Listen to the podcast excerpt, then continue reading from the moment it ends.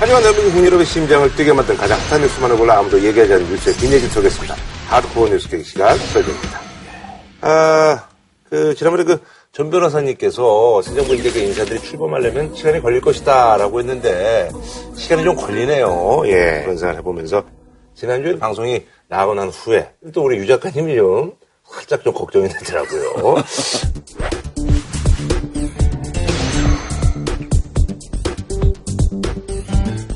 뭐 전화도 많이 받고 음. 이메일도 막 많이 받고 네. 문자도 많이 받고 네. 그, 그때는 양호합니다. 정권 교체 기에 내가 사무실에 앉아서 보통 이제 밤 작업을 많이 하잖아요. 밤 1시, 2시, 심지어 3시에도 전화가 와요. 각자가 이제 중요하다고 생각하는 이슈에 대해서 정보도 말씀드리고 음. 네네네. 의견도 얘기하고 하는데 그러니까 제가 강경화 후, 후- 외무장관 후보자에 대해서 좀 심하게 좀 부정적인 의견을 음. 표명을 했는데 그거에 대해서 또 생각이 다른 시민들이 네네네. 또 저를 비판하는 것도 또 음. 마땅한 권리라고 저는 네네네. 봐요. 음. 그건 또 앞으로도 또 토론을 할 수 있는 네네네. 문제라고 생각해요. 그런데 약간 제가 어, 방송을 모니터링하면서 음. 음, 반성을 좀 했죠. 음. 강경화 후보자에 대해서 부정적으로 말한 거를 반성한 게 아니고 아. 제가 표현하는 방식이나 이런 내용에 한 두 가지 정도 음. 어, 좀 문제가 있었던 것 같아요. 우선 첫 번째는 좀 신중치 못했다. 음. 그러니까 그때가 사전 언론의 검증이 진행될 때였고 그렇죠, 아직 그렇죠. 본인의 목소리를 우리가 충분히 못 들은 상황에서 좀 너무 일찍 판단했지 않냐. 좀 성급했다. 그 점 있고요. 두 번째는 그 앞가림 못한다 그 얘기한 거예요.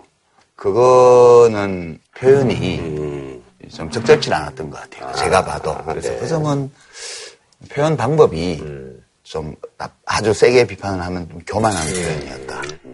알겠습니다. 어쨌거나 뭐 두 분의 어떤 자리가 그래도 꽤나 무겁다라는 것을 말씀드리면서. 비평이 때로는 좀 괴로운 일이에요. 어?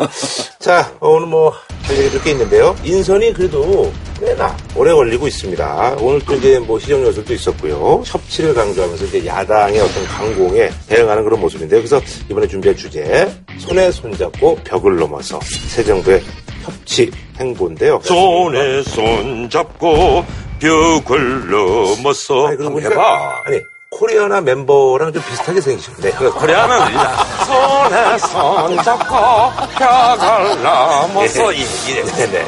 아, 어쨌거나 이제 그 김동연 경제부 총리는 이제 통과가 됐는데 일단 김희수, 강경화, 이제 김상조 이 세 분이 청문 보고서가 이제 채택이 안 됐는데 특히 이제 그 강경화 장관 후보자가 지금 더욱 힘든 상황이고 오늘도 사실은 예정이 됐었는데 어떤 건 뭐 간사들이 참여를 안 했고 어떤 거는 자유한국당 의원들이 불참을 했습니다. 정무위가 위원장이 이 자유한국당입니까? 음. 그렇죠. 근데 김희수 씨는 오늘 12일까지 이것이 채택이 되지 않더라도 음. 이 국회의장이 그 본회의에 상정하나. 부의에 부의할 수 있으니까. 아, 그래서 이제 표결로 예. 가는 거죠? 예, 표결로 간다고 봐야 되겠죠. 표결로 가면 어쨌든 뭐 국민의당은 이분에 대해서는 뭐 그게 이제 문제예요. 국민의당 아직까지 이제 최종 결론은 안 내리는데 아마 국민의당은 좀 감론을 박하다가 자유 투표로 가지 않을까. 당론 찬성 예. 이런 건 안 할 것 같고요. 아. 그러면 통과된다고 봐야죠. 예, 그런데 이제 호남이 국민의당 지지 기반 중에 가장 큰 곳이니까 그렇죠, 그렇죠. 호남 민심을 따를 수밖에 예, 없다. 그 무시할 수가 없죠. 국민의당 처지가 진짜 어려운 게 지금 네네. 문재인 대통령 지지율도 매우 높고 더불어민주당 지지율도 압도적이에요. 근데 그렇게 된 이유가 과거에 당이 분당되는 과정이나 또는 그 뒤에 대선을 치르는 과정에서 저 사람이 옛날에 청와대 비서실장 할때 호남 인사 차별을 했다. 아하, 호남 홀대로 뭐 이런 것들이요. 예, 이런 이슈를 많이 퍼뜨렸어요.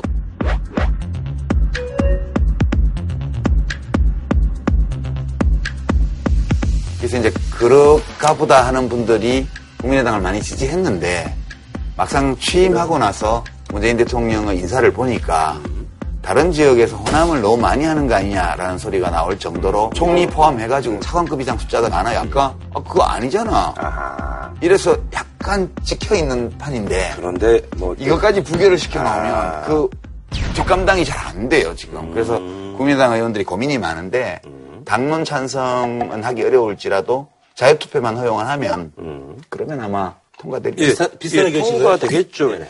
이 김희수 헌재 소장은 남은 임기가 한 1년 반 정도입니다. 아, 네, 거기다가 김희수 헌재 재판관이 재판관이 됐을 때 이미 한 번 5.18 문제에 걸렸던 문제예요. 아, 그때 될한 번, 예, 청문회 때 논의가 됐는데 무사히 통과가 됐잖아요.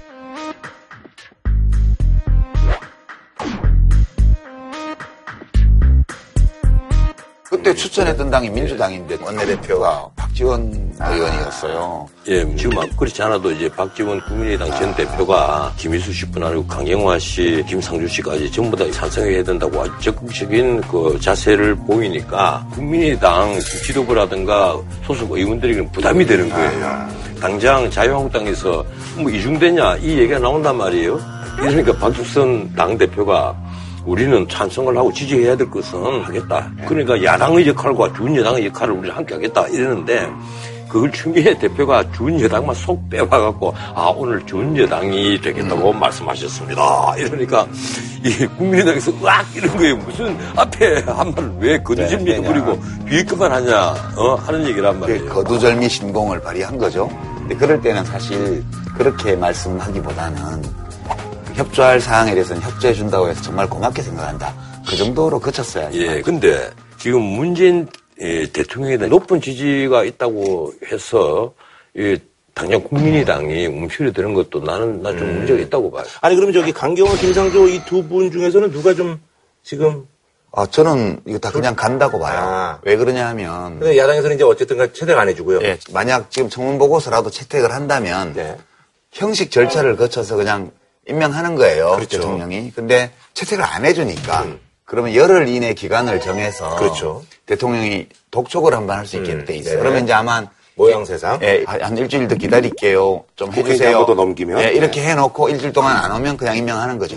지난번에 이제 본인이 그렇게 이제 임명되셨다고 말씀하셨었고. 예, 예. 제, 저도 예. 이제 노무현 정부 때는 세 명 있었고요. 예. 또 이명박 대통령 때 열 명 이상의 이런 경우가 있었단 말이에요. 오늘 문재인 대통령이 김상조 공정거래위원장 후보자를 공식 임명했습니다. 새 정부 첫 출발을 더 이상 지체할 수 없어 이렇게 김 위원장을 임명하게 됐습니다. 이 모든 인사 참사와 협치 파국의 원인은 문재인 대통령이고 자유한국당은 문재인 정부에 대해 어떠한 협조도 하기 어려워졌습니다. 문 대통령에게는 진정한 협치의 의지가 없음이 드러났고 향후 여야정 협의는 매우 어려운 국면을 맞게 될 것으로 봅니다.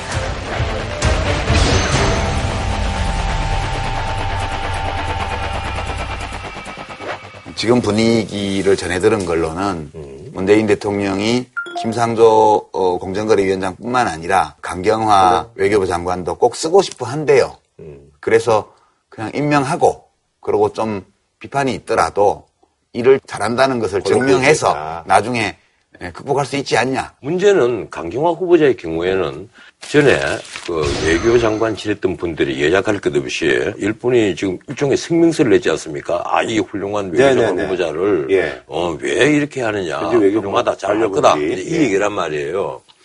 이 김상조 후보자에 대해서는 그 학교 인맥, 네, 이 정운찬 서승인, 총리라든가 예, 전 총리를 비롯해서 동료 네네. 교수들이 일제히 또 공동 성명 비슷하게 냈거든요. 김상조가 적임자다, 뭐 이러면서. 예. 그런데 그런 점에 있어서는 아주 그런 분들 가만히 좀 있었으면 좋겠어요. 그 왜 국가 원로라는 분들이 내내 또 나서는 거예요. 근데 왜 그분들은 이게 나설 때라고 판단한 아니, 거죠. 지금 당장이요. 네.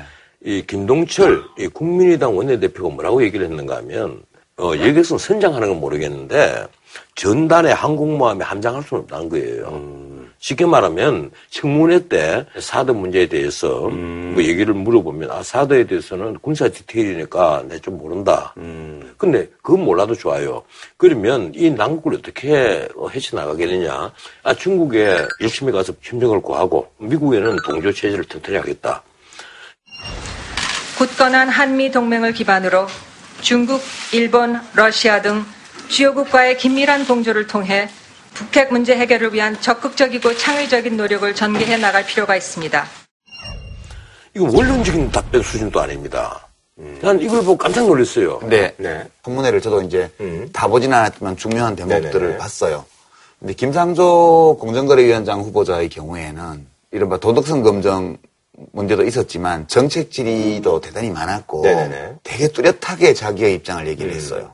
각종 이슈에 대해서 네네네. 현안에 대해서 그에 비해서 강경화 후보자의 경우에는 지금 변호사님이 지적하신 이런 면이 음. 두리뭉술이하게 아주 원론적으로 답변한다. 근데 외교라는 현안이 또 그런. 수도 있다라고 뭐 얘기하시는 분들도 있고. 그 점이에요. 그러니까 이게 공정거래위원장은 내치 분야예요. 음. 그러니까 우리 정부가 마음먹기 따라서 내부 의사만 모으면 어떤 쪽으로든 갈 수 있는 분야인 반면 외교는 다 바깥쪽에 우리말 되게 안 듣는 상대들이 있는 게임이잖아요. 그러다 보니까 사실 이 어법을 제일 잘 구- 구사하는 사람이 누구예요? 반기문 유엔 사무총장이에요. 미끄러운 뱀장어라는 별명이 붙었잖아요. 네네. 그래서 외교 쪽은 일정 부분 강경화 후보자의 개인적 차질과 별개로 대답이 이렇게밖에 나올 수 없는 상황이 좀 있는 거 아니냐.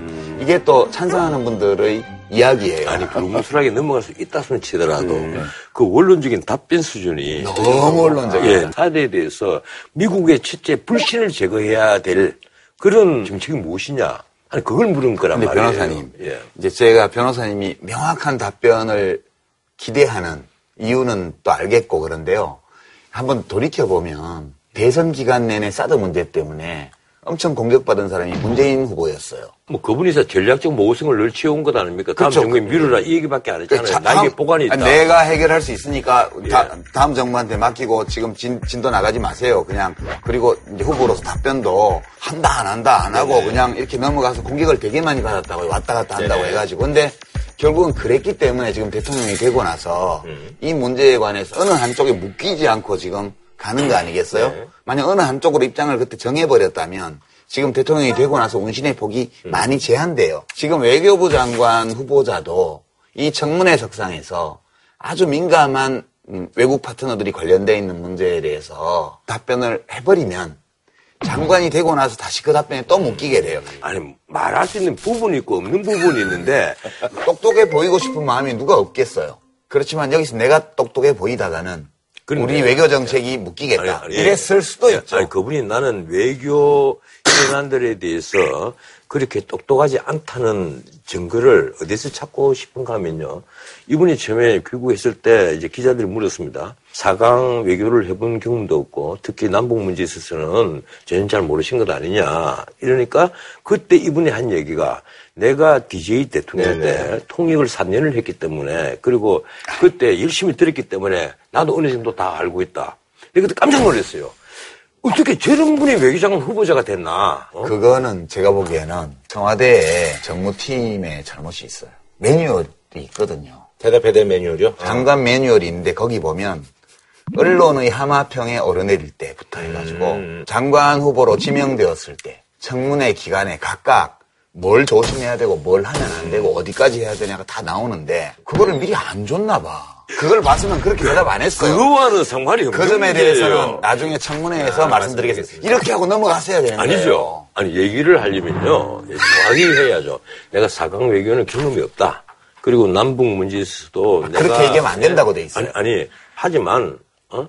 이 부분에 대해서 내가 오랫동안 이 공부를 해왔고 직간접적으로 많은 분들의 의견을 많이 듣고 내 나름대로 어떤 잣대를 갖고 있다.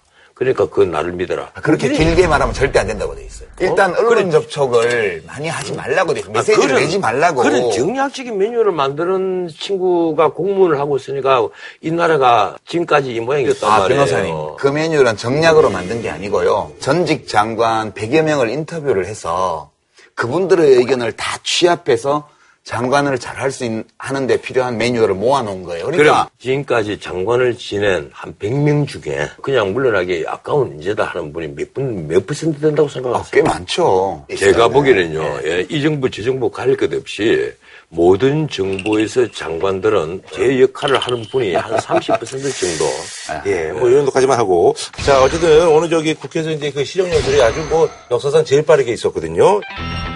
오늘은 정부가 추가경정 예산안을 편성한 이유와 주요 내용을 직접 설명드리고 의원 여러분의 이해와 협조를 부탁드리고자 이 자리에 섰습니다. 역대 가장 빠른 시기에 시정연설이자 사상 최초의 추경 시정연설이라고 들었습니다. 협치에 이게 어떤 중요한 분수령이 될 것이다라고 많은 분들이 보고 계셨는데요. 사실 추경은 어, 보통 10월달 정도 돼서 추경이 나오잖아요. 연초에 나온 적도 있어요. 예, 추가 경정 예산인데 국가재정법에 의하면 문자 그대로 진정이 벌어졌거나 이. 중대한 재해가 벌어졌거나 정말 그 따로 예산을 마련하지 않 극심한 경기 데는 불황도 예, 예. 예, 물론 이제 극심한 경기 불황 포함해서 네. 이런 국가적인 재난에 대비한 이제 예산 편성이란 말이에요. 그런데 이 야당은 첫 번째가 이런 국가재정법상 이 추경 요건에 맞지 않다. 이렇게 해서 음. 이제 반대를 하잖아요. 두 번째는 이제 일자리가 대통령 첫 번째 공약인 것은 알겠는데 국가 예산으로 이 공무원 숫자를 늘린다는 것 이것이 일자리를 만드는 첩경은 아니지 않느냐. 음. 오히려. 기업의 네. 규제를 풀어주고 해서 기업이 투자를 해서 노동 친화적인 투자를 많이 늘려서 기업이 일자리를 만들어야 되는데 이건 뭔가 방향이 잘못됐다. 이제 이 주장이에요, 야당 주장은. 그래, 대통령이 오늘 이제 국가재정법상 요건이 안 된다고 한데 대한 대통령의 답변이에요. 대통령이 뭐라고 표현했는가 하면 재난수준이라고 표현을 그러니까요. 했거든요. 현재의 시급 재난을 이대로 방치하면 국가 재난 수준의 경제 위기로 다가올 우려가 있습니다. 이걸 국가 재난 수준으로 표현을 했으니까 이건 국가재정법상 추경 에 해당될 수 있다. 이 얘기예요. 네네. 이제 저희가 우리 설전에서 예전에 박근혜 대통령의 네네. 담화문 통역을 꽤 많이 했잖아요. 이거는 이제 통역은 필요 없어요. 이제 말이 굉장히 명료하기 때문에 네네네. 통역은 필요 없는데 해석은 좀 필요한 것 같아요. 음. 그 항상 보고서는 원래 이런 거예요. 어떤 누구한테 네. 내가 뭘 하려고 하는데 네네. 이거를 설명하는 기본적인 틀이에요, 이게. 네네네. 그러니까 간단하게 이걸 해석을 하면 세 토막으로 돼 있어요. 네네. 첫 번째는 현황과 문제점, 두 번째는 목표, 네. 세 번째는 수단. 네. 이 순서로 이 시정연설이 네네. 배치가 돼 있어요. 현황과 문제점을 먼저 정리하고 이런 문제가 이런 문제가 네, 있습니다. 네, 지금 네, 이 정도 네, 심각합니다. 네. 청년 실업률부터 시작해서 음. 하위 소득계층의 절대 소득 하락, 네네. 그다음에 상하의 격차 확대, 네네. 그거로 인한 절망감이 높아지는 지난 대선 때도 뭐 현실, 계속 예, 쭉 말씀하셨죠. 나왔던 네. 내용이에요. 두 번째는 목표. 이 목표는 일자리 창출이에요. 이 일자리 창출을 하기 위한 수단으로 음. 해법 수단. 뭐 소방서부터 시작해서 뭐 나오고 뭐 지역 도시 재생에 예. 관한 거 나오고 뭐 노인 복지에 대해서 나오고 뭐 복지공무원 확충에 대해서 나오고 이 수단들이 쭉 나오고 이 수단을 동원하는 데 들어가는 재정 계획이 마지막에 부록처럼 붙어서 네.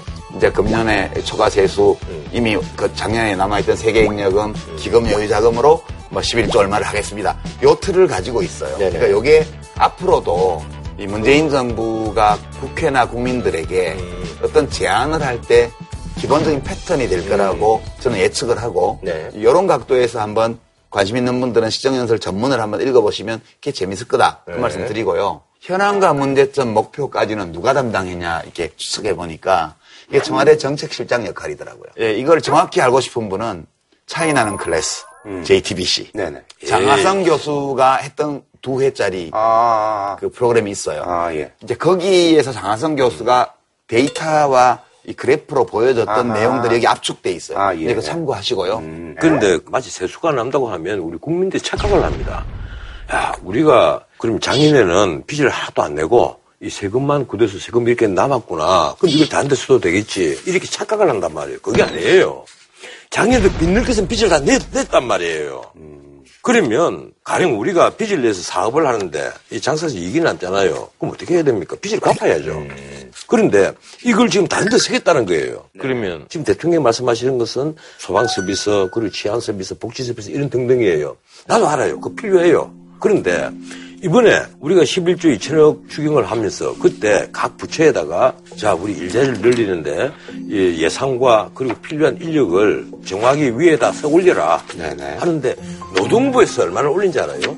노동부에서 1조 원을 채 안 되는 예, 그걸 올렸단 말이에요. 뭐 물론 앞으로 국회에서 이제 그 꼼꼼하게 심사를 하겠죠. 그런데 나는 이번에 대통령의 공약인 청년 일자리를 늘리기 위해서 일단 숫자를 10조에서 11조 이렇게 할당을 해놓고 숫자 맞추기 한것 아니냐. 이런 의심을 할 수밖에 없습니다. 기본적으로 정부 안에서 본 예산이 되었던 추가 경정 예산이 되었던 예산을 편성하는 방식은 동일해요. 실제 집행 가능한 규모의 예산을 짜는 거거든요. 네. 그래서 이제 지금 세계인예금 남은 거랑 금년에 예상되는 초과 세입이랑 현재 기금 여유분을 확인해 보니 한 10조 원 좀 넘는 정도 규모는 될 것 같다. 이렇게 되니까 거기에 맞춰서 청와대 정책실과 뭐 이 조정을 맡는 총리실 쪽에서 경제부처하고 같이 이거를 선호환급 경중을 따져서 자른 거예요. 그 정도 규모에. 그런데 이번에 이제 국회 오신 목적은 네. 야당이 인사청문회 하고 추경을 지금 연결을 시켜버렸단 말이에요. 근데 야당도 좀 비판해야 되겠어요. 나는 옛날에 정반대 입장에 있어서도 그 야당을 똑같이 비판했습니다. 그때도. 왜 자꾸 이런 거 연결을 시키느냐. 이건 인사하고 추경은 연계시켜야 될 문제가 아니란 말이에요. 그런데 대통령 입장에 있어서는 지금 이제 추경도 필요하고 인사도 필요하잖아요. 이러니까 국회에 와서 추경은 연설을 하고 인사 문제는 사실은 한마디도 안 했어요. 예, 네. 사실은 이제 아 티타임 때 하는데 정우택 원내대표는 안 왔잖아요. 안 갔어요. 네, 애초에. 제1야당 대표가 안 예, 왔죠. 안 가고 참 외국 국회와 다르게 우리 국회는 모니터를 모니터, 모니터 예, 모니터를 과- 다 예. 그렇죠. 그거 붙이기 좋아요. 예, 거의 뭐 1년에 한 번씩 바꾸더구만. 거기다 다 붙여가지고, 어? 그래서 피켓팅 시위를 했는데, 참, 제가 보기에는 이래가지고는 우리 국회가 언제 선진 민주주의 국회가 되겠어요. 나는 다툴 건 다투더라도 추경이 오면 나는 그 심사에 임해야 된다고 봐요. 네. 근데 이 예산심의권은 국회가 갖고 있는 헌법적 권한이기 때문에 네. 어차피 국회에서 되는군요. 동의를 안 네. 받으면 못 하는 거예요. 네, 네, 그럼 왜 추경을 왜 묶었냐? 그건 이제 여러 가지 해석이 나오는데 제가 보기에는 네. 이게 굉장히 중요한 전선이에요, 이 추경이. 음. 피차간에. 네네. 입장 바꿔놓고 생각해서 변호사님이 문재인 대통령으로 생각해 보세요. 작년에 짜놓은 2017년 예산 가지고 그대로만 하면 대통령이 아니에요. 그냥 그건 박근혜 대통령 아바타예요. 박근혜 대통령이 짜준 사업, 박근혜 대통령이 해준 예산 가지고 그대로 하는 거예요. 그러니까 이거는 정권 교체가 5월에 있었기 때문에 이건 어쩔 수 없이 이거는 추경론 편성을 해야 자기 정신할 수 있다는 얘기죠. 예, 문재인 정부를 출범시킨 국민들의 요구를 어느 정도로도 실현할 거 아니에요. 그래서 추경을 한 거고 자유한국당이 이걸 못하게 자꾸 이제 인사하고 엮어서 거는 거는 그걸 못하게 하고 싶은 거예요.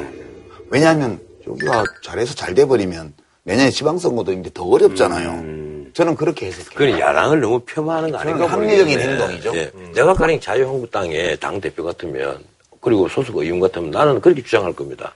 야, 우리 추경 왔으면 심사권 심사를 하자. 그렇죠. 그래서 따져보고 우리가 그 추경에 동의해 줄 부분 동의를 해주고 요건 좀 곤란하다고 하면 이건 좀 깎자고 얘기를 해야 되고 이건 빼자고 얘기를 해야 되고 근데 지금 야당들이 특히 자유한국당이 달라질 거 없다. 뭐 대통령이 와가지고 뭐 와서 미리 좀 만나고 그 시정 연설 하기 전에 잘 부탁합니다 하는데 거기도 안 와버려. 그 다음에 대통령이 뭐 시정 연설 하는데 그 앞에 막 붙여놓고 피켓 시위해. 뭐, 그 전에, 야, 5당의 원내대표들 청와대 상순제에 초대해서 뭐, 의전도 국빈급으로 하고, 나름 문재인 대통령이 우리의 민주주의 경험 속에서 보면 대통령이 이렇게 야당에게 잘해준 적이 없어요. 이게 벤 노래가 생각이 나더라고. 잘해준 것밖에 없네. 그러니까 도대체 얼마를 잘해줘야, 얼마를 잘해줘야 뭐 달라지는 거냐는 거예요. 아니, 그 아까 인사 말씀하셨는데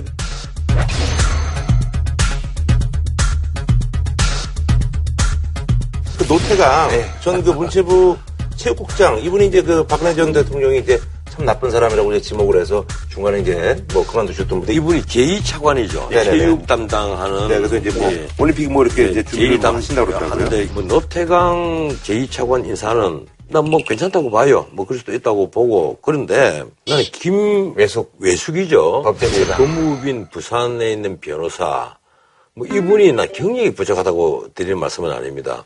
대통령과 같은 한 법무부에서 한수법을 먹었잖아요.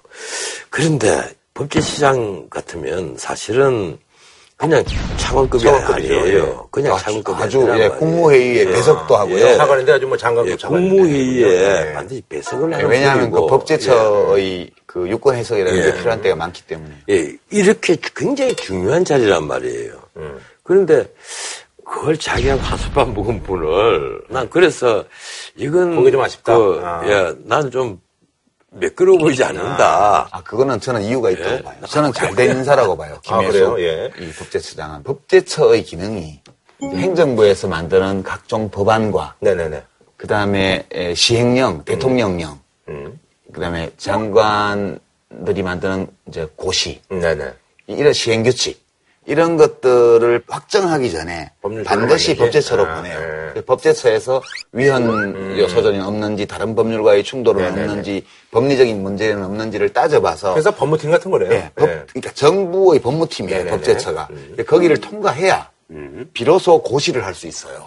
이제 그런 기능을 하는 데여서 이제 이 김혜숙 씨는 어떤 사람이냐 하면 원래 부산과 아무런 연고가 없는 사람이에요. 그 자기가 변호사가 되고 나서 네네. 노동인권 변호사가 되고 싶다고 문재인 변호사를 찾아왔어요. 아. 20몇 년 전에. 그 문재인 대통령하고 인연은 일면식도 없는 젊은 여성 변호사가 아.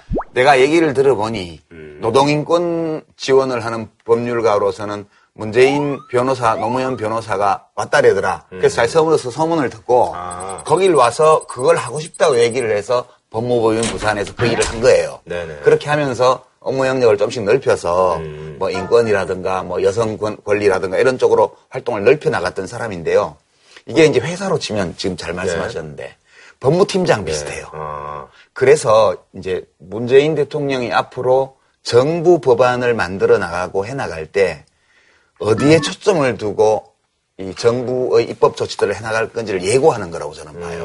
그래서 이 차별 철폐, 그다음에 노동 보호, 인권 보장 강화 이런 쪽으로 정부의 이 어떤 입법 활동이 갈 거라는 예고편으로 저는 이제 신호탄으로 그렇게 봐서 이 인사는 대단히 잘 된 인사다 그렇게 저는 생각해요. 아니 근데 아무래도 현역 의원들 뭐 이제 뭐 다 통과됐잖아요. 그래서 뭐 28대 0 뭐 이렇게 얘기도 나오고 그러는데 그 중에서 이제 도종환 문체부 장관 이분이 좀 약간 쟁점이 좀될 아니, 것이다라는. 이분이 도로교통법? 예, 도로교통법 위반에 한건 두 건 같으면 누구나 그럴 수 있습니다. 뭐 그런데 그런 것도 이분은. 예. 그냥 몇 백만 원어치예요 이게 사이가 있는 것이. 그런데 이것이 주로 고속도로에 전용 차로 어, 예, 위반. 전용 차로 달리고 레이서기 있으신가? 달리고 아니 근데 조정환 의원은 주로 그 고속도로 전용 차로 위반이 그러니까. 압도적으로 큰 비중을 지방에서 차지하는데 서울 갈 때 뭐 이럴 때. 그게 한 달 동안에 일어났어요. 한 달. 총액이 5년간 481만 원인데 그러니까요. 한 달간 432만 원. 저거라니까요. 아, 국회의원이. 돼서 예? 교통법규를 이렇게 상습적으로 엄청나게 어긴 것은요. 법을 단순히 무시하는 게 아니라 내가 그래요? 국회의원인데 뭘 못하리. 아니 근데 그 해명은 예. 국회의원이 운전하지 않아요.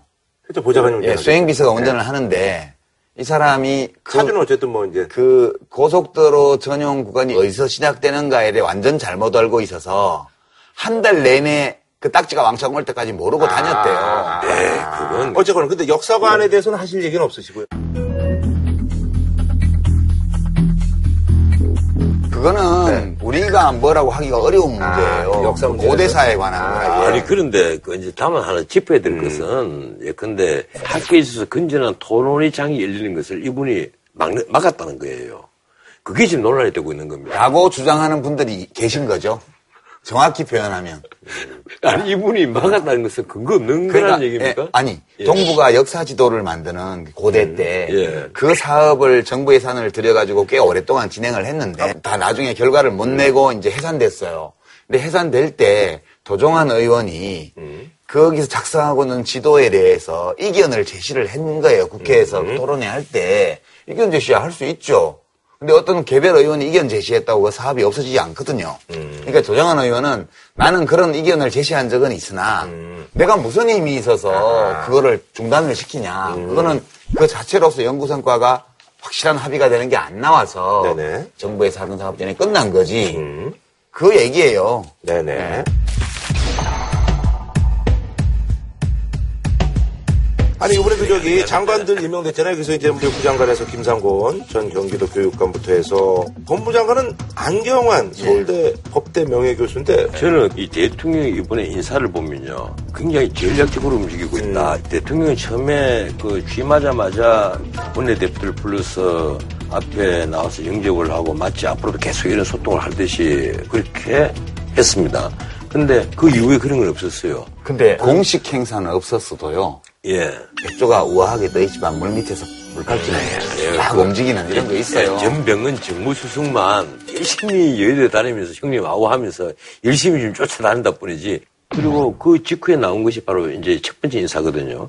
예, 근데 강경호와 김상조 이런 분들은 솔직히 나중에 흠결이 막 여기저기 나오기 전에는 국민들에게 굉장히 산뜻하게 보였어요. 지금도 산뜻하긴 해요. 아니, 아니죠. 그, 하지만 흠결이 너무 많이 나왔잖아요. 너무 많은 건 아니에요. 좀 나왔죠. 문제는 그리 산뜻하게 딱 보여놓고 두 번째는 사실은 청문회 때 큰 문제가 안 되는 분들 예, 현역 의원들 중심의 장관 후보자 4명을 내놓았습니다. 그 다음 일요일 날 대통령과 이미 코드가 맞다고 하는 혹은 보훈인사라고 표현할 수 있는 이런 분들 명단은 어제 나왔어요. 그런 인사들 몇 면이 사실은 굉장히 중요한 인사였습니다. 아, 그래서 이제 전략적으로 예, 말씀하시는 예, 그래서 굉장히 이 주도 면밀하게 나는 잘 짜여진 대로 이 인사 발표를 하고 있다. 이렇게 원래 그렇게. 하는 거죠. 아, 아, 그런데 안경환 그 법무부 장관 같은 경우는 검찰 개혁 네네. 이제 앞으로 법무부에서 검찰물을 빼내자는 거거든요. 법무부는 문제가 들어 법무부로. 예.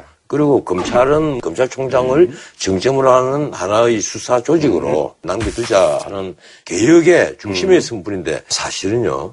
이 문재인 대통령의 멘토 역할을 하는 것이거든요. 물론 법대학장을 지냈고 또 하지만 난 이분이 과연 법무부 장관을 할 정도로 직역에 대해서 제대로 이해를 하고 있는 분인가 하는 건 솔직히 나는 아니라고 봐요. 이분의. 제일 큰 공직 경력은 국가인권위원장이에요. 아, 예, 공직을 맡을 때는 과거에 어떤 공직을 했느냐가 네네. 중요한 참고 자료가 네. 되죠. 그리고 이제 책도 많이 썼고요. 음. 근데 안경환 교수를 발탁한 데는 네. 제가 짐작하기에 두 가지 이유가 있었던 네. 것 같아요. 우선 첫 번째는 언론에서 다른 뭐 정치인 장관이나 뭐 오르내리고 그랬는데 네. 5년 동안 같이 할 사람. 음. 정신도 근데, 근데 그러기에는. 선거나하고 뭐 이러면 예. 또 사법 개혁이라는 게 워낙 어려운 네. 거니까 굉장히 길게 가져갈 수 있는 긴 호흡으로. 예, 네. 긴 호흡으로 일을 할 수 있는 위치에 있는 사람을 찾으니까 정치인 장관들이 배제된 거예요. 음, 네네. 두 번째 이유는 법무부의 일이라는 게 어떻게 우리가 법률 시스템을 통해서 법을 통해서 어, 우리가 추구하는 법 정의 이런 걸 실현할 거냐. 그다음에 사회적으로 쟁점이 되는 지금 뭐 양심에 따른 병역 거부나 종교적 이유로 군대를 안 가려는 사람을 징역 살리는 게 맞냐 아니냐 이런 게 다 철학적인 문제예요. 이- 이런 거를 다룰 수 있는 사람들이 법무 행정을 총괄해야 된다는 거예요. 검사가 법무부 장관이 되는 게 아니고 법 철학을 아는 사람이 법무부 장관을 해야 된다.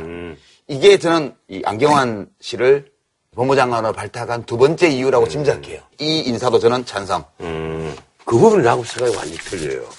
나는 검찰과 만약에 법무부 자체를 구분을 한다면 과연 이 안경환 법무부 장관이 책임자인가 하는 데서는 회의감을 갖고 있습니다. 예.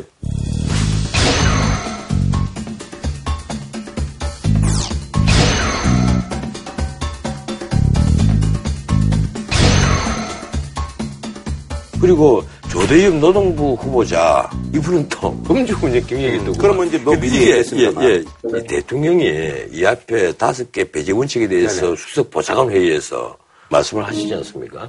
이 새로운 기준 만들자. 사실 이 다섯 개 배제 원칙이 가령 정치자금법 위반이라든지 그 선거법 위반이라든지 음주운전보다도 훨씬 더 약한 거 아니냐. 음주운전이 더 포함돼야 될 문제다 하고 문재인 대통령께서 말씀을 했단 말이에요. 그리고 나서 청와대에서 발표를 할 때, 자, 이제 카메라 불 꺼주세요. 카메라를 끄고 얘기할 게 있습니다. 백브리핑. 이상으로 인사 발표를 모두 마치겠습니다. 라이브와 녹화를 중단해 주시기 바랍니다. 자, 이번에 이 조대입 노동부 장관 후보자에 있어서는 음주운전 경력을 있으니까 좀 살펴봤다. 그런데 이 사고로는 이어지지 않았다. 그 사고로 이어져야만 음주운전 처벌합니까? 그건 아니잖아요. 사고로 이어지지 않았다. 불까지 다 끄게 하고 청와대가 그렇게 얘기하는 것을 우리가 어떻게 봐야 됩니까?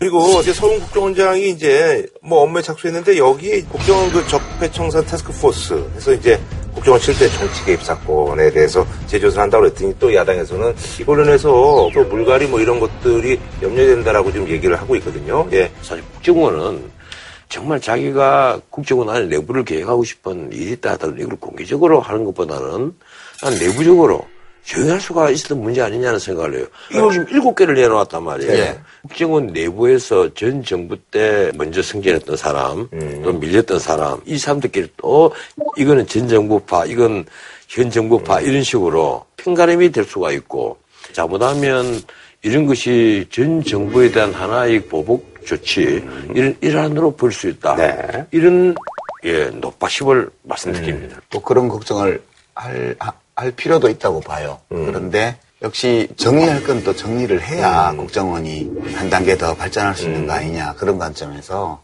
곰팡이가 자란 데는 햇빛이 제일 음. 좋은 약이거든요. 한번 드러내서 햇빛을 비추어서 거기 오래 붙은 곰팡이들은 좀 떨어내고 그리고 건강한 조직으로 이렇게 살아나는 계기 그런 게 됐으면 좋겠다. 그냥 언론에서 많이 음. 의혹 제기들이 됐지만 우리가 알지를 못해서 그냥 국정원에서 좀 알아보나 보다. 음. 그 정도로만 저는 지금 보고요.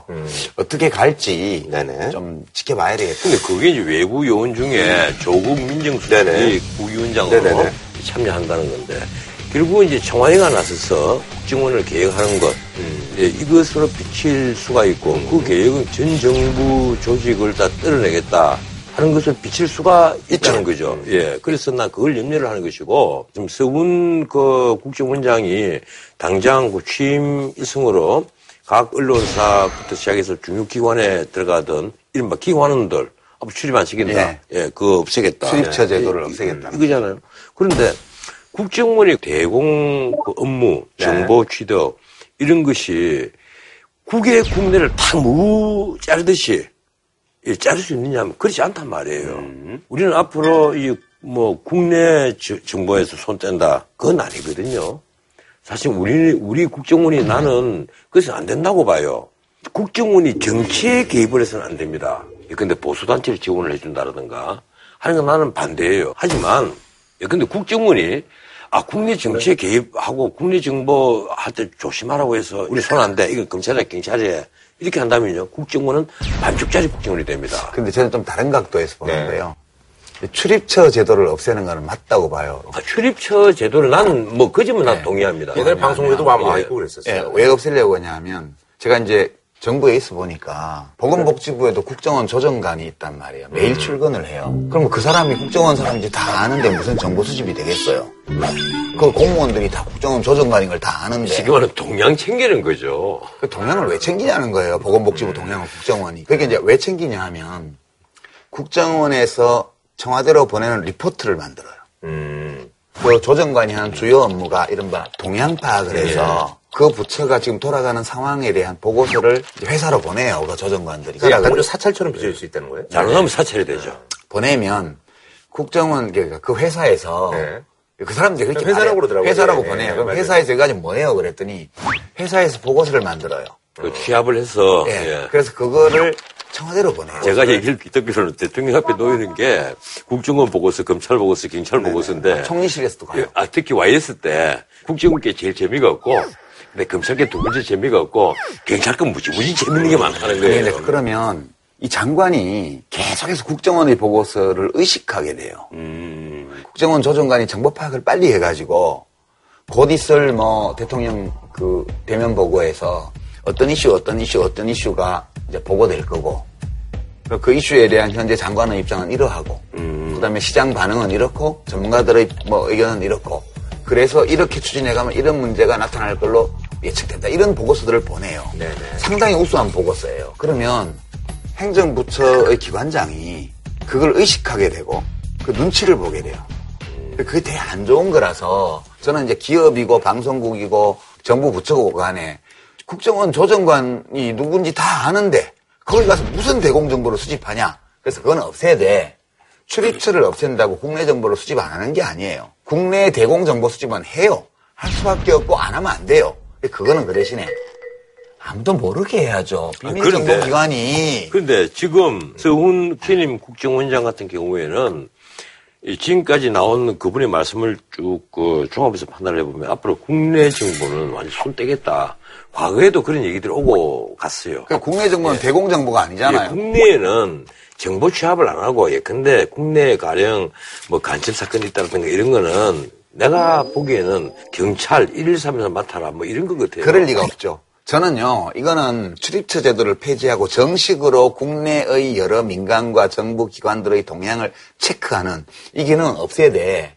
간첩이 그러면 외국에서만 활동해요? 당연히 간첩은 일로 들어오잖아요. 근데 그 얘기를 우리가 한단 말이에요. 아니, 그래서 국정원이 절대로 국내에서 활동을 그 위축당한다거나 이 국내에서 어떤 정보를 취합하고 국내에서 대공 수사를 하는 것을 그걸 제한해서는 안 된다. 저도 그렇게 생각해요. 아니, 누구도 그걸 하지 말라는 사람이 없어요. 아니 많았어요. 그걸 하는데 필요 없다고 그랬어요. 그걸 하는 과정에서 불법적인 일을 하지 말아야 되도록 그리고 좀 들키지 마라. 이상한 뭐 동창회 명부 보내가지고 해킹했다가 다 들키고 이런 거 좀 하지 말고 그러라는 얘기. 뭐 저는 뭐씨 봤으니까 한 줄은 평으로 좀 넘어가도록 하겠습니다. 나는 문재인 대통령에게 한 말씀 드리겠습니다. 구름 위에 달가듯이. 구름에 달가듯이, 예. 대통령은 그렇게 하면 안 되고요. 네. 전략적으로 야무지게 네. 때로는 아주 음흉하게 대통령을 하시기 바랍니다. 네.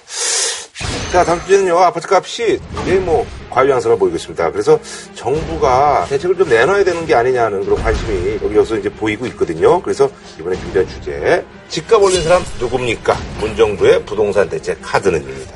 명확히 얘기를 합시다. 이게 수도권에 오르잖아요. 네, 서울. 예, 비수도권에 내려가는데 가장 많이 오른 곳은 서울 한 10.3%? 그리고 나머지는 오히려 완성된 아파트도 안 팔려서 네, 미분양이 맞아요. 많아요. 네, 맞아요. 지금 난리가 나 있습니다. 많은 알고 계시죠? 네. 이거야말로 지금 비리빈 부익부 음. 현상이 있는 상황이고요. 근데 이제 새 정부 출범 이후 이렇게 오르는 거는 뭐 그냥 공교롭게 아니면 뭐가 있는 거예요? 예, 이런 이유는 사실은 세계적인 경기 화랑 때문이거든요. 음. 쉽게 말하면 금융위기 이후로 계속 침시대가 있는 것이 바닥을 치고 드디어 음. 상승 국면의 전 세계가 지금 접어드는 형국이라고 그래요, 경제학자들이. 음. 예, 또 하나가 이제 문재인 정부가 출범을 하면서 불확실성이 제거됐단 말이에요. 아, 예, 이러니까 돈이 유동성이 풍부해지면 또 몰려가는 것이 부동산입니다. 네, 네, 이 네. 부동산에 뭐가 또 바람을 일으키는가 하면 돈 2억이면 집을 24채를 살 수 있다. 이게 뭔가 하면 기획 투자라는 거예요. 이 서울만 하더라도 어, 수도권에 계산하던데. 전세금하고 집 가격하고 비슷한 곳이 많습니다. 음. 되게 많아요. 비슷한 게 많으니까. 이러니까 꼭 갭을 사면 된다는 거예요. 그래서 돈 2억이면 이 아파트를 며칠 사잖아요. 그리고 또 2년이 지나면 아파트 가격을 예컨대 조금 더 올라가면 전세금이 곧 그만큼 또 올린단 말이에요. 올려서 그것도 차익으로 또 집을 또 사고. 이래서 나온 얘기가 직접 선전 문기에 나온 얘기예요. 네. 돈 2억으로 아파트를 24채를 살수 있다. 사실은 이걸 권유해서는 절대 안 될 문제잖아요. 그러니까 한마디로 말해서 투기적인 수요가 예. 어떤 이유 때문에 지금 어, 서울과 네, 일부 지역. 경기도의 일부 지역 네. 여기를 중심으로 집중되고 있다는 네네네. 뜻이에요. 네. 그 지역만 오르는 거예요. 예, 네네. 그러다 보니까 새로 분양 이제 해야 되고 하는 곳 있잖아요. 여기에 엄청나게 몰려들어요. 뭐 그냥 몰리는 정도가 아니라 앞에 줄을 쫙 서가지고 문자가 뜻다방이 막 다시 등장을 하고 곳곳에 지금 뜻다방이 있는 거예요. 근데 지금 문재인 정부가 출범해서 아직 부동산 정책이 하나도 안 나왔어요. 음, 아직까지. 하나도 안 나왔는데 아마 정부의 성향이나 음. 아, 지금 임명되고 있는 강요들의 네네네. 평소의 소신을 볼 때 참여정부 때처럼 대출 규제가 강화될 가능성. 규제론자라고 이렇게 예, 표현을 그 다음에 하는데 에, 뭐 투기 과열 지구나 이런 이제 특정한 지역을 지정해서 현장 단속을 할 가능성이 높아지니까 네네네. 그 전에 빨리 해야 되는 거예요. 아하. 그러니까 더 몰리는 현상이 있죠. 막차라도 좀 타려고. 예, 새로 약을 투약하기 전에 음흠. 마지막으로 한번 막차라도 타야 되니까 음. 그 수요가 또 있어요. 그래서 여하튼 지금이 일어나고 있는 거는 가수요 때문이에요. 네네네. 투기 수요. 아니 그것도 그렇지만요. 어떤 풍조가 묘하게 있는가 하면 더 이상의 규제를 아마 절대 못한다 하는 묘한 어떤 분위기가 흘러요. 아, 실제 부동산. 투자를 권유하는 사람들이 그런 강연을 한단 말이에요. 절대 그 함부로 못 한다. 그리고 실령 그런 규제가 있다 한다 손 치더라도 그동안 너무 눌려 왔으니까 지금 이제는 오를 단계다. 이러니 지금 집을 사지 않으면 언제 살이. 그게 이제 업자들의 얘기가 나온단 말이에요. 이제 업자들 얘기예요. 아니 그래서. 이제 그 부동산 규제가 이제 임박해졌다는 얘기가 나오고 있어서 항상 뭐 나오는 얘기, LTV, 그러니까 DTI 이런 것들이 이제 7월 말로 이제 유예가 종료되는데 요걸 이제 다시 뭐좀 연장을 해야 되는 거 아니야 이런 얘기가 나오고 있던데. 근데 지금 시점에서 네. 우리가 이제 예측을 해보면 음. 모든 상품의 가격은 수요와 공급이 만나서 그렇죠. 결정이 되는 거잖아요. 수요가 공급보다 많을 때 가격이 오르는 네. 거잖아요. 지금 이 가수요, 투기적 수요가 막 폭발하면서 단기적으로 공급이 늘지는 않으니까 음. 네네. 특정 지역의 가격이 오르는 양상이에요. 네네. 그래서 정부 정책은 세 단계로 투입될 걸로 지금 예측이 돼요. 음. 첫 번째는 초단기 대책, 네. 그다음에 단기 대책, 그다음에 중단기 네. 대책 이렇게 순서대로 오는데 맨 먼저 오는 게 김동연 경제부총리가 이제 현장 단속을 검토하고 있다. 예, 나온다 근데 그러더라고요. 막 뜻다방부터 시작해서 허소문 퍼뜨리고 막 아. 기획 투자하고 이런 거를 현장 단속을 해서 일단 활동을 위축시키고 음. 그다음에 그 활동이 집중되어 있는 지역을 음. 투자 과열지구로 지정해서 아, 예. 여러 가지 규제를 해서 거기서 투기 이익을 거두기 어렵게 만드는 거예요. 근데 이건 초단기예요. 네. 상처 났는데 골 맞는데 일단 그걸 대책도 못 돼요. 소독약 뿌리면 아, 그 대책이 못 된다. 거고요. 아무리 담수해봐요. 그 아무 대책 못 돼요, 그거는요. 그, 그러니까 초단기적으로 효과가 있어요. 북두방 공인중개사가 다문 닫는데 뭐그 동네 어디 가서 거래를 해요. 그러니까 일단 급한 불을 좀 누그러뜨리고 네. 그래서 단기적 대책으로 나온 게 LTV. LTV. LTV는 이제 1억 원, 10억 원짜리 집이면 뭐 지금은 6억, 7억까지 네. 대출해 주는데 이제 4억으로 묶어.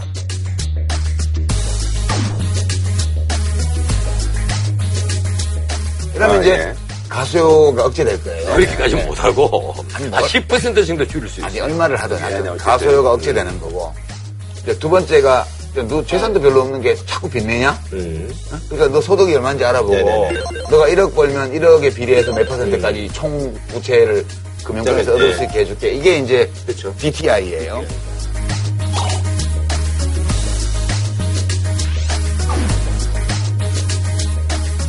근데 DTI만 갖고는 요거는 주택담보대출만 규제하는 거니까 음. 요걸로 안 되고 이제 당신이 낸 주택담보대출 말고도 다른 거 많잖아. 음. 그거 다 해서, 해서 원리금 상환 부담하고 당신이 버는 소득하고 관계를 따져서 몇 프로 이상은 너 대출 못 받게 내가 규제할 거야. 음. 네네네. 이게 DSR이에요. 네, DSR. 이게 이제 전부 금융 쪽을 조여서 음. 가수요뿐만 아니라 수요 전체를 이제 억제하는 거예요. 주택 수요를. 그런데 이게 왜 한계가 있는가 하면요.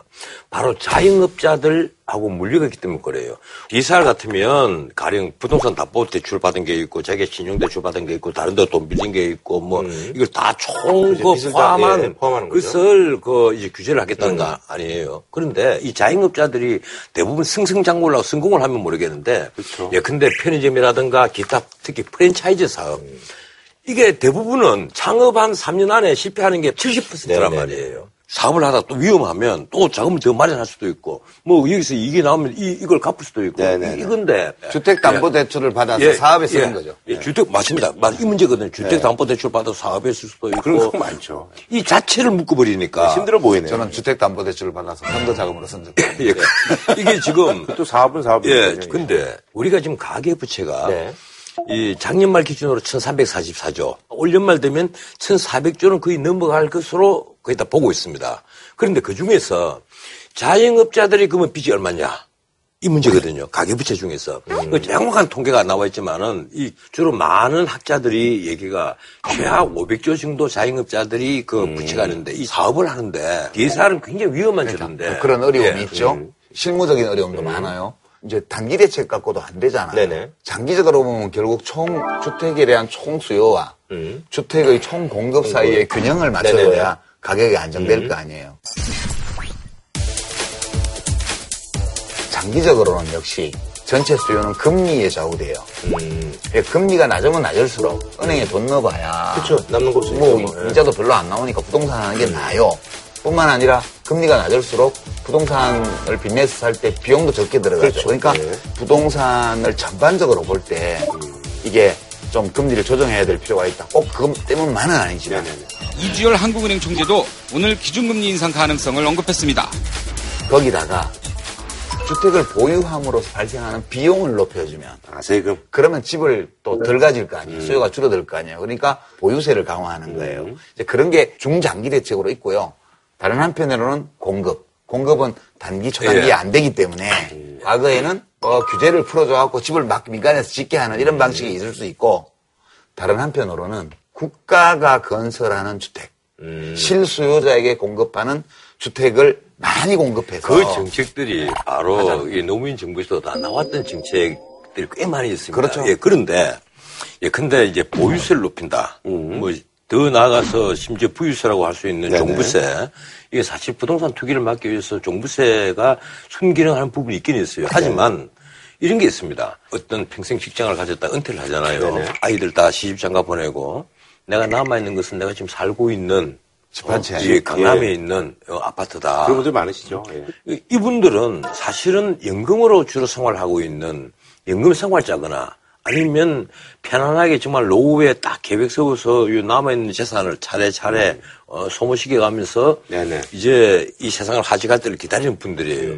이분들 보고 완전 코너에 모는 거란 말이에요. 그런데 이런 문제가 노무현 정부 때도 나왔어요. 종부세가 처음에 거론됐을 때 나오니까 노무현 대통령이 뭐라고 했다가 된통 한 판 세게 얻어맞았는가 하면 아 그러면 강남에 그 비싼 집 팔고 땅값 값싼데 넓고 큰 집에 가서 살면 되지 않습니까? 쉽게 할 수 있는 얘기예요. 그런데 그게 그분들에게는 생각하면 이상한 얘기란 말이에요. 내가 선대 때부터 여기서 살고 여기서 아이들 다 키우고 어, 다 시집장가 보내고 세금 때문에 이사 가란 말이야? 예, 어, 세금 때문에 이사 가란 말이냐. 내가 여기 참 재건축해가지고 네네네. 서로 분양받은 지 이제 한 10년 됐는데, 어, 이게 세금 때문에 이사 가란 얘기냐? 이게 무슨 소리냐? 이 얘기란 말이에요. 쉽게 말하면, 자기가 부동산을 취득을 했을 때는 자기가 버렸을 때 소득세를 내잖아요. 네. 그리고 부동산을 살 때 취득세도 다 내잖아요. 네. 이 부동산을 갖고 있는 것이 또 하나의 그 어떤 징벌적 그 어떤 세금을 매겨가지고 세금을 이중 삼중으로 받아가는 네. 것이다. 그러니까 이제 이런 이런 그 조세 원리가 어디 있느냐 이 얘기예요. 근데 그 문제인데 소득은 흘러갈 때 덜어내는 게 네. 좋거든요. 그러니까 소득세 같은 것은 혀- 에, 소득이 이렇게 흘러 들어올 때 음. 거기서 덜어내니까 네. 좀덜 아파요. 저항감이 좀 네. 근데 보유세는 부동산을 갖고 있는데 그 부동산에 세금을 매기면 뭐 벽돌 한쪽 떼서 줄 수도 없고 그러니까 현금을 따로 만들어서 내야 예. 되니까 이제 그런 문제가 있단 말이죠. 네, 근데 그래서 투기를 막기 위해서 사실은 종부세니 뭐니 하는 것이 순기능 하는 부분은 그런 거예요. 우리나라에는 가령 부동산 불패다. 이래서 특히 강남 불패다. 이런 말이 많았잖아요. 이래서 땅을 여기 저기 사고 뭐 아파트를 정말 스물 몇 채씩 갖고 있는 사람도 있고 이런 사람들에게는 종부세 매겨야 돼요. 여기서 음이 그이 문제를 다스려야 되는 건 맞는데 은퇴한 그, 어, 이 노인층이라든지 정말 그 자기 집한 채. 예, 예, 자기 집한 채 갖고 있는 네, 이런 네. 사람들에게 집을 갖고 있는 것 자체를 하나의 징벌이 대상으로 봐버린다면 이제 불만이 많죠. 그래서 이런 네. 문제를 피해 가려면 이제 이런 문제를 피해 가려면 이제 종부세 말고 다른 방법도 보유세 있어요. 뭐 그러니까 나오는 재산세를 약간 인상하고 음. 뭐 종부세 수준으로 확 올리는 게 아니고 재산세가 지금 화폐에 비해서 음. 너무 낮게 잡히는 거니까 그거 조금 올리고 그다음에 이제 2주택 이상 이렇게 세 놓는 사람들 있잖아요. 월세 예. 전세 놓고 이런 분들 그러면 금융소득이 올라온다든가 아니면 임대를 하면 임대소득이 생기잖아요. 그 임대소득세. 네, 예. 그럴 때는 이제 다른 소득세와 비슷하게 음. 누진제를 적용해서 좀 받는 사람은 좀 내고 음. 임대소득이 많은 사람은 좀 많이 내고 이게 이제 절충적인 방법이에요. 근데 그럼 그런 정책들이 이제 다 차근차근히 이제 나올 예, 것이다는 나올, 차례대로 나오리라고 저는 전망하는데 다만 많은 전문가들이 참여정부 때 왜 잘 안 됐나 그거. 제가 그 당시에 하나 느낀 게 있습니다. 그때도 내가 이제 기억을 해요. 31개의 부동산 정책이 나왔어요. 단 하나도 성공을 못 했어요. 나는 성공 좀 한 것도 예, 있어요. 예, 나는 그때 어떻게 얘기했는가 하면 이건 노무현 정부의 잘못이 아니라고 얘기를 했습니다. 그거 총체적으로는 정부의 예. 잘못이죠. 아, 원- 나는 그 노무현 정부 잘못이라기보다는 우리가 참 경제 상황에서 어떤 정책을 내놓아도 사실은 묵혀들 수가 없는 상황이었어요. 그 당시 상황으로 봤을 때. 예. 사실은 광풍이 한번 쫙 번졌던 거예요. 이러니까 야 내가 지금 집 안 사면 앞으로 영원히 집을 못 살 것이다. 음. 그래서 집들을 다 샀단 말이에요. 샀는데 이제 집값은 오르지 않고 오히려 집값은 떨어지면서 네네네. 예, 떨어지면서 이자 감당이 안, 예, 이제 그래서 하우스 나가야 되니까. 예. 이런데, 어, 앞으로 어떻게 정부에서 이러이러한 그 DTI 규제, LTV 규제를 어떻게 규제가 될 것이냐. 안 된다, 내가. 근데 그래도 잡을 건 잡아야죠. 안 된단 말이에요, 이게 수 기본적으로. 있어요. 문재인 정부가 예. 한 가지만 유념하면 좋을 것 네, 같아요. 조언을 주신다면. 그 김수현 지금 사회수석이죠, 그죠? 그분이 이 부동산 전문가예요, 사실은. 그, 그래서 처음에 임명할 때부터 부동산 잡으려고 들어온다 하는 얘기가 있었어요. 초단기 대책이나 단기 대책 아까 말씀드린 거는 수요 측면만 다루는 거거든요. 수요를 누르는 거예요. 네네네. 근데 수요는 오랫동안 눌러지지가 않아요. 수가 없죠, 예. 언젠가는 살아나게 돼요. 그럴 때 공급이 받쳐주면 폭등이 안 일어나요. 음. 타이밍하고 맞춰가면서 이걸 해나가야 돼요. 그러니까 공급이 신속하게 받쳐주지 않으면 수요 관리만으로는 어떻게든 그게 대나무 죽순처럼 뚫고 나오더라고 규제를. 그래서 정부가 토목공사 하자, 이- 이거 아니에요? 지금 임대아파트 그 많이 늘리고. 임대 아파트 그 정부 토목공사, 그 그렇게 반대하던 분들이 또 정부 토목공사 하자는 거 아니야? 토목공사가 아니죠. 그뭐 비슷한 거지. 그럼? 그게 건설이죠. 아, 그럼 철근 콘크리트 공사 하자는 그거를 거 아니에요? 좀 유식한 표현으로는 공공 건설 정책이라고 그런데. 지금 그게 또 만만치 않은 게요. 예? 우리가 지금 주택 공급 비율이요. 어느 정도가 하면 한 110% 이미 예, 넘어섰습니다. 110점 돼요. 110%를 넘어섰어요. 근데 이미. 그 중에 불량주택이 엄청 많아가지고. 아니, 그럼 넘어섰는데. 그 프로테지만 가지고는 아니, 안 돼요. 넘어섰는데, 앞으로 30년 뒤에는 어떻게 될 것 같아요? 예, 이건 그 일본의 정치를 밝힌다고 봅니다. 일본 동경의 그 아파트의 공가가 이미 한 10%, 한 20% 가게 된다고 그러잖아요. 아파트 공가가. 좀 작은 평수를 중심으로 해야죠. 예, 글쎄, 이제 그런 문제가 있거든요. 나는 생각합니다. 이 정부의 규제보다는 차라리 이 잠정 기간에 시장에 그 좀 맡겨놔버려. 시장에 맡기면 엉망 돼버려요. 그냥 투기판 돼버려요. 기본적인 규제잖아요. 과거에 해오던 거 LTV, DTI 이런 비율 다 조정해주고 나머지는 시장에 맡겨놔 버리자. 시장에 이리적으로 맡겼어. 자꾸 이쪽에 흐르는 물을 이쪽에 막고 하려고 하면 저쪽으로 또 터져 나가고 변호사님. 또 이쪽에 막으려고 하면 또 막히고 이래서 막아도 아, 이 정도인데. 아파트 가격이 올라가면 그 집을 처분하고 다른 데로 옮겨갈 수도 있고 그래서 은행 부채에서 해방될 수도 있어요.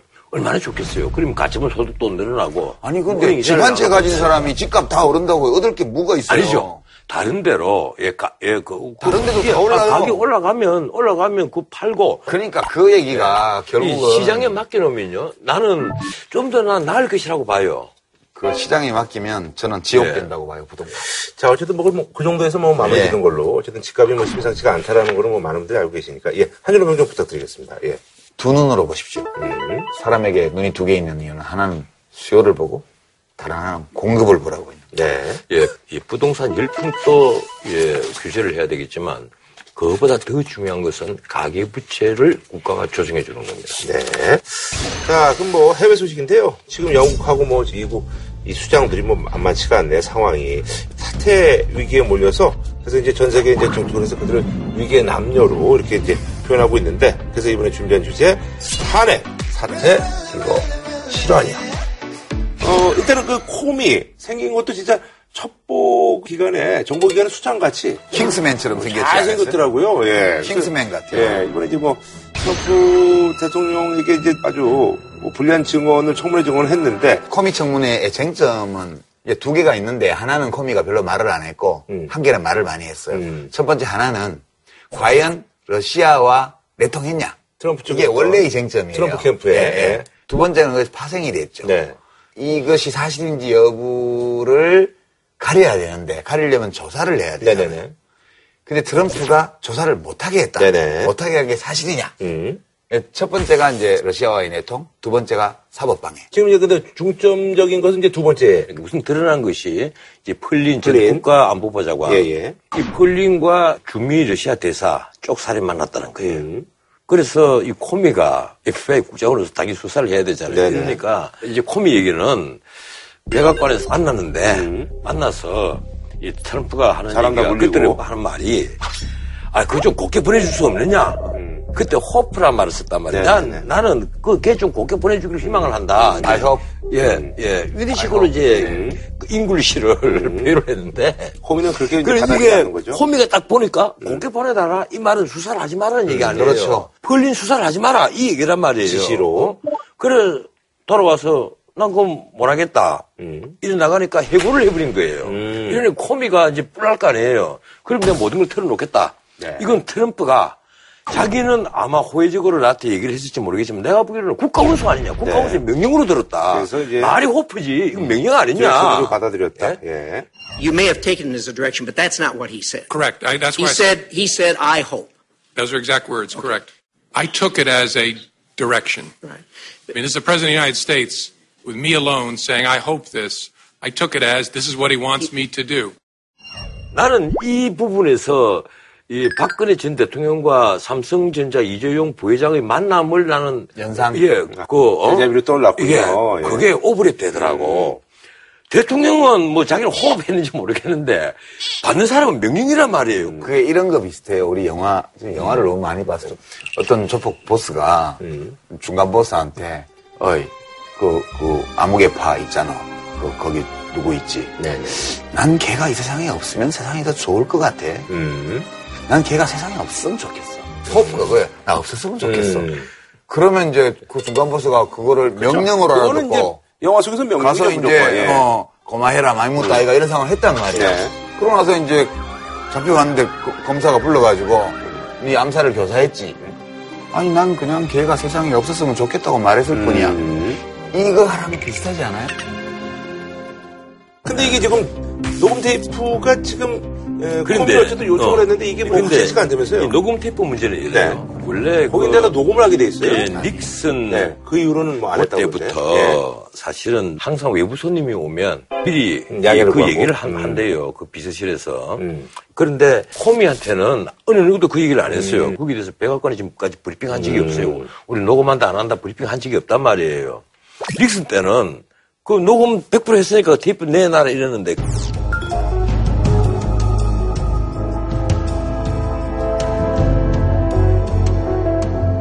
그리고 코미도 지금 말이 녹음이 되는지 안 되는지는 몰라요, 몰라. 사실은. 예, 모르니까 지금 이제 트럼프도 녹음했다 안 했다 얘기를 안 해요. 허미는 이제 기록을 했잖아요. 메모, 예. 예, 약간 만나고 나서 느낌이 안 느낌이 좋으니까 어. 혹시 나중에 문제가 될 수도 있겠다 싶으니까 음. 이제 만나고 나와서 꼼꼼하게 그날 있었던 대화를 음. 기록해 놓은 거예요. 안중범이야, 기록을 하게? 다 하나 봐요. 예. 불리하니까 뭐 저. 현장에서 받아 쓴 게 아니고요. 아, 나중에 나와서 아. 기억이 희미해지기 전에 빨리 적은 거죠. 네. 음. 그걸 갖고 있었고 그리고 그런 게 있다고 그러니까 트럼프 대통령이 뭐 커미는 그러면 우리의 대화를 녹음한 테이프가 없기를 바라야 될 걸? 이런 식으로 어, 어, 글쎄. SNS에 올린 거란 말이에요 트위터에. 그러니까 어 그 얘기는 그러면 테이프가 있다는 얘기? 근데 커미는 녹음한다고 얘기 들은 적 없는데 아하. 어 있으면 내놔봐 아, 이렇게 지금 이렇게 된 거예요 지금. 내려오면 트럼프 네가 더 불리할 거다 이제 그렇지. 취지로 얘기를 하고 The president surely knows whether he taped me, and if he did, uh, my feelings aren't hurt. Release the entire, release all the tapes. I'm good with it. 그렇게 안 했다라는 게 이제 확실히 그런데. 누가 예. 그 녹음 테이프의 존재를 알고 있으면 지금은 녹음 테이프가 아니고 아마 녹음 파일이겠죠. 그렇겠죠. 음성 파일, 음성 파일일 텐데 하여튼 백악관 근처에 왔다 갔다 하는 사람 중에 이거 혹시 갖고 있는 사람이 있으면 몰래 복사해다가 위키리크스에 네. 갖다 주면 10만 달러 준다. 10만 달러 준다. 아니, 어쨌든 간에 근데 지금 탄핵 얘기가 솔솔 나오고 있는데 이거는 가능성이 극히 낮은 걸로. 왜냐면 이제 의회 구성상 뭐그 지금 아직은 낫죠. 아, 지금은 그래요. 이 네네. 사법 방해가 되느냐 안 되느냐 이제 이게 핵심이거든요. 또 사법 방해가 된다고 한다 손치더라도 다시 이제 하원에서 논의가 네네. 되겠죠. 근데 이 특별검사가 이번에 지금 임명됐죠. 예, 예, 특별검사가. 조사를 해요. 예, 특별검사가 또 임명이 됐으니까 이 부분에 있어서 조사를 하겠지만 그 사법 방해제라는 게 우리 생각처럼 그렇게 쉽게 안 돼요. 음. 명확히 그런데 그 펄린을 수사하는 것을 중단하십시오. 이렇게 지시를 했다면 네네. 이게 사법 방해가 될 수도 있는데 그것도 여러 가지 예외가 있답니다. 합당한 이유로 합당한 이유가 있으면 펄린을 조사해서는 안 된다. 이렇게 한다면 그건 또 사법 방해에서 빠져나가는 거예요. 그런데 문제는 코미가 기껏 얘기하는 것이 호흡. 이 호흡이란 말이에요. 그 수준이니까 그래서 지금 당장 미국 언론에서도 뭐 이 정도 수준 갖고 탄핵하지는 않을 것 그러니까 같다. 뭐 미국 민주당에서 꼭 탄핵하고 싶으면 뭐 전화 하면 돼요 우리한테. 이미 우리의 여러 가지 사례를 다 참작을 해서 그 많이 도입을 했더라고요. 그러니까 대답인데 일종의 기시감인데 트럼프 대통령이 코미를 정보 유출자라고 지목을 했잖아요. No collusion, no obstruction. He's a leaker. 우리 그 문건 파동 이 때하고 국기 문란범으로 몰아간 거예요. 그렇죠. 그러니까 병행 이론인데 이 병행 이론에 따르면 미국 민주당이 탄핵을 하려면 한 가지만 하면 돼요. 뭐죠? 이 병행 이론에 따르면 미국 민주당이 탄핵을 하려면 한 가지만 하면 돼요. 뭐죠? 공화당의 친푸파와 반푸파를 음. 분리시켜가지고 반 트럼프파가 탄핵에 가담하게 하면 그 친박 비박처럼 예, 그 나눈다. 그것도 한 방법인데 뭐 더 좋은 방법이 있지 않겠어요?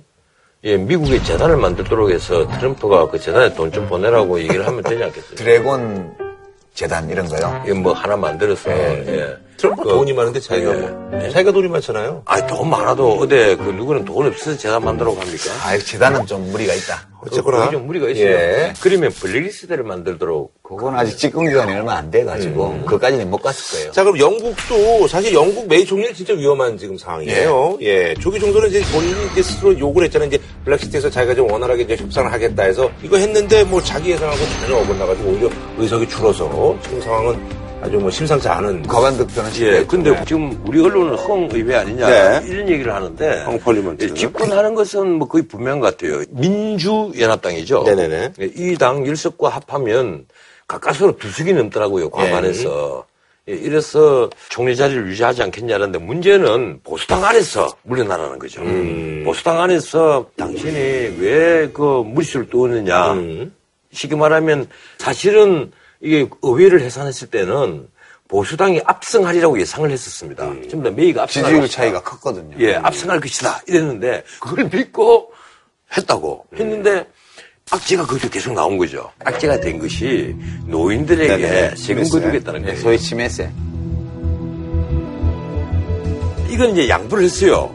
깜짝 놀래가지고 아 이건 안 할게 이랬는데 그 뒤에 문제는 선거 기간 안에 테러가 벌어진 게 테러가 두 번이나 생겼잖아요. 테러 두 번에서 영국이 제대로 대응 못했다. 결국 보수당 너희들 한 게 뭐냐? 왜 우리 사회를 이렇게 불안하게 만드느냐? 이 공포감 이것이 치명적이 돼버린 거예요. 이러니까 메이로서도 참 불행한 거예요. 여기도 정말 아주 답답한 사람이에요. 뭐 프랑스 간단하게 좀 짚어준다면 뭐 마크롱 지금 뭐 예. 참.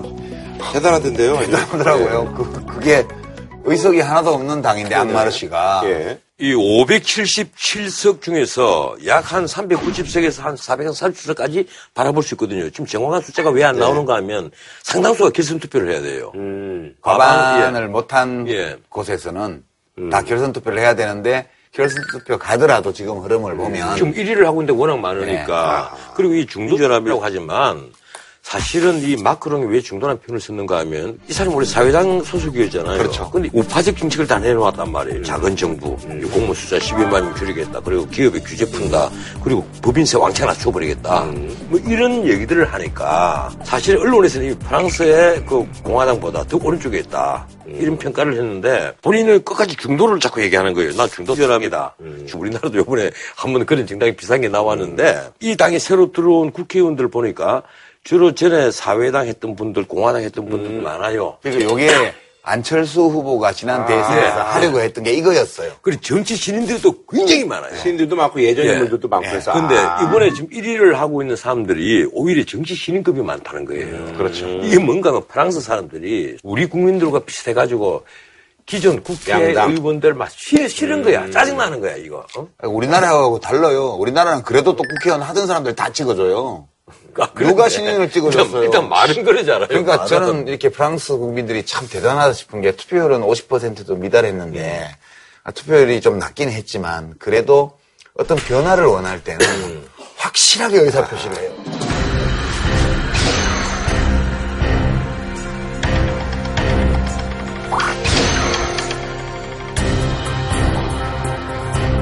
알겠습니다. 예. 아, 저희는 다음 주에 찾아뵙도록 하겠습니다. 한우 특등심 한 가지만 싸게 파는 명인 등심. 치킨의 별이 다섯 개 티바 두 마리 치킨. 진한 국물 설렁탕 도가니탕 전문점 푸주오. 프리미엄 소고기 무한 리필 한 상에 소 두 마리. 독일 120년 전통 건강식품 도펠헤르츠. 공무원 강의는 에듀피디. 자연회복 영양소 브로리코에서 백화점 상품권을 드립니다. JTBC